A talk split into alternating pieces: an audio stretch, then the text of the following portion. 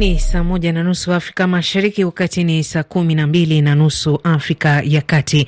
Hii ni idhaa Kiswahili ya Radio France International.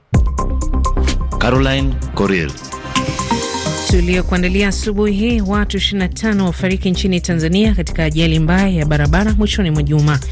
Jumuiya ya ECOWAS yatangaza kuondoa vikwazo dhidi ya Guinea na Mali. Waziri Mkuu wa Israel Benjamin Netanyahu atoa mpango wa kuwahamisha raia wa Gaza kabla ya uvamizi wa mji wa Rafa. Hujambo na karibu. Nchini Tanzania, mwishoni mwa wiki iliyopita, ajali mbaya ya barabarani iliyohusisha magari manne katika eneo la Kibaoni Ngaramtoni mjini Arusha imesababisha vifo vya watu 25 wakiwemo raia wa kigeni kutoka Kenya, Marekani na Afrika Kusini. Awadhi Juma Haji ni kamishna wa polisi operesheni ya mafunzo wa jeshi la polisi nchini humo, anaelezea kilichojiri. Hawa waliokufa ni wanaume kumi na nne, wanawake kumi na mtoto mmoja wa kike, jumla ishirini na tano. Lakini majeruhi hao ishirini na moja, wanaume ni kumi na nne na wanawake ni saba. Na katika vifo hivyo uh, tunao raia wa kigeni saba wa mataifa mbalimbali ambao nao ni miongoni mwa waliofariki. Chanzo cha ajali hiyo uh, katika uchunguzi wa awali inaelezwa kwamba gari hilo lilifeli breki na hatimaye kuweza kumshinda dereva na kusababisha kupoteza uelekeo na hatimaye kwenda kugonga magari hayo yaliyokuwa mbele yake. Moja ya magari iliyohusika kwenye ajali hiyo ilikuwa inawasafirisha raia wa kigeni waliokuwa wanafanya kazi ya kujitolea kwenye shule moja mjini Arusha.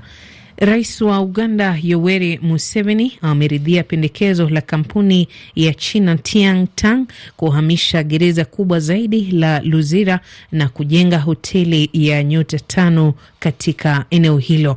Kutoka kule Uganda tuelekee kule DRC. Ushiriki wa wanajeshi wa Afrika Kusini kwenye kikosi cha SADC kupambana na waasi wa M23 unaonekana kuwagawa raia wa Afrika Kusini, huku wanasiasa wa upinzani wakipinga hatua ya serikali kutuma kikosi cha wanajeshi elfu mbili mia tisa nchini DRC. Wiki iliyopita miili ya wanajeshi wawili waliopoteza maisha baada ya mabomu kulipuka kwenye kambi yao karibu na mji wa Sake walirejeshwa nyumbani. Darren Olivier ni mtaalam wa maswala ya ulinzi, anazungumzia kutumwa kwa kikosi cha Afrika Kusini nchini DRC. The force is really struggling. Jeshi kwa sasa linapitia kipindi kigumu kwa sababu ya kupunguziwa bajeti na hii imechangia lisiwe na uwezo mzuri wa kushiriki kwenye operesheni kama hii.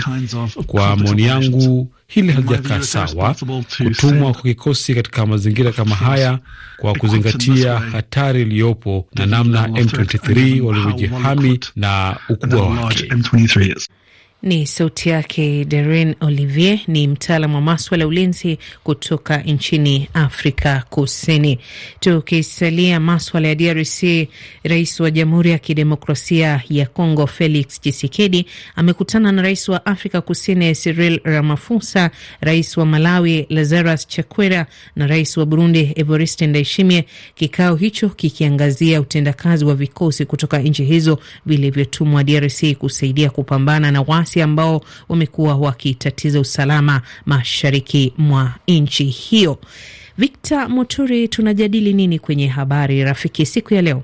Rais wa Sudan Salva Kiir ambaye pia ni mwenyekiti wa sasa wa Jumuiya ya Afrika Mashariki EAC, wiki iliyopita alitembelea Rwanda na Burundi katika ziara ya amani na diplomasia ya kikanda. Kiir pia anatarajiwa kutembelea DRC ambapo katika wiki za hivi karibuni vikosi vya serikali vimekuwa vikipambana na waasi wa M23. Tunamuuliza msikilizaji, je, anaamini kuwa ziara hii inaweza kusaidia katika kustawisha eneo la kikanda? Na je, ana imani na EAC katika kutatua changamoto zinazokabili nchi wanachama? Kushiriki mjadala huu, atutumie ujumbe wake wa sauti kwenda nambari ya WhatsApp alama ya kujumulisha 254 110 000 420. Usikose kufuatilia makala Habari Rafiki baadaye siku ya leo. Jumuiya ya kiuchumi ya nchi za Afrika Magharibi, ECOWAS, imetangaza kupunguza vikwazo dhidi ya Guinea na Mali baada ya kufanya hivyo kwa nchi ya Niger, mataifa yanayoongozwa na serikali za kijeshi. Hilary Ngati anaeleza zaidi. Hatua hii ya ECOWAS inakuja baada ya nchi hizo mbili kuwekewa vikwazo vya kiuchumi mwaka 2020 na 2023 baada ya jeshi kuchukua madaraka kwenye nchi hizo. Vikwazo vilivyoondolewa kwa nchi hizo ni vya kiuchumi, lakini pia raia wa Mali wameondolewa vizuizi vya kufanya kazi kwenye taasisi ya jumuiya ya ECOWAS. Mbali na kuondolewa vikwazo hivyo, ECOWAS imeendelea kuwasimamisha wanachama nchi hizo pamoja na Burkina Faso baada ya jeshi kuzipindua serikali za kiraia.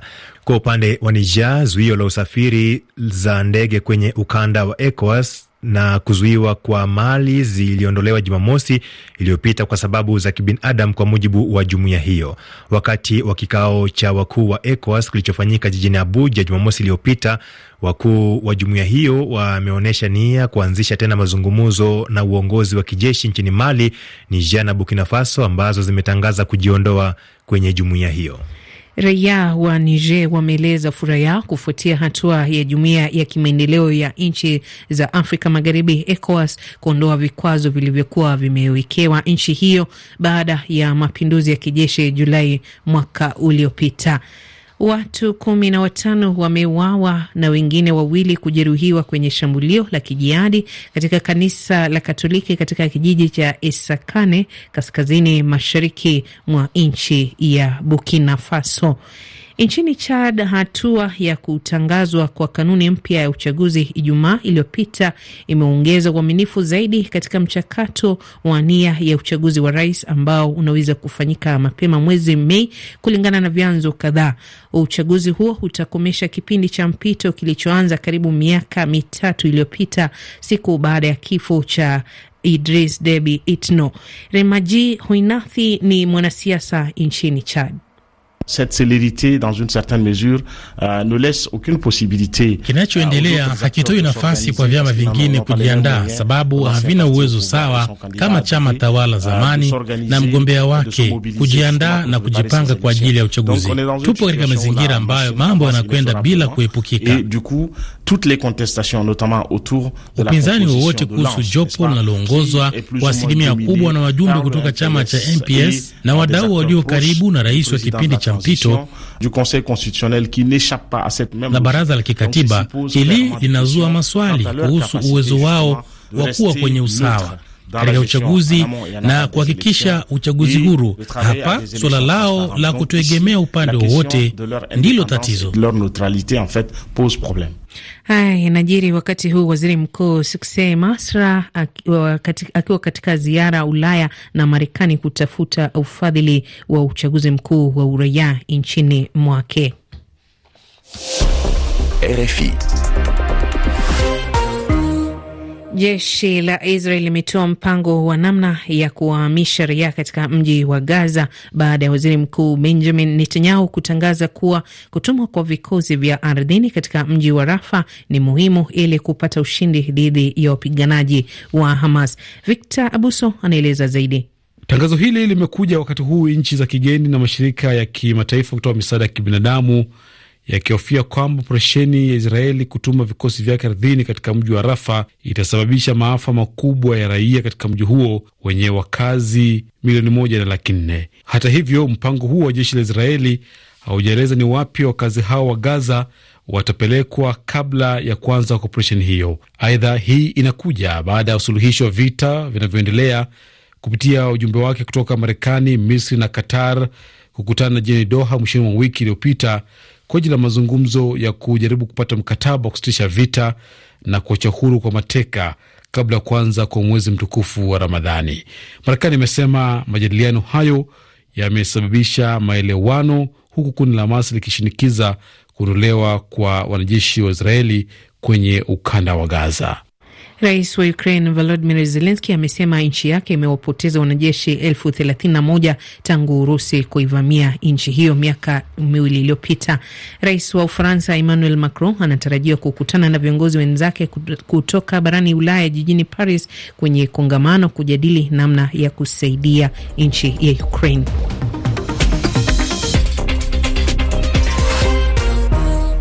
Dakika kumi zime dakika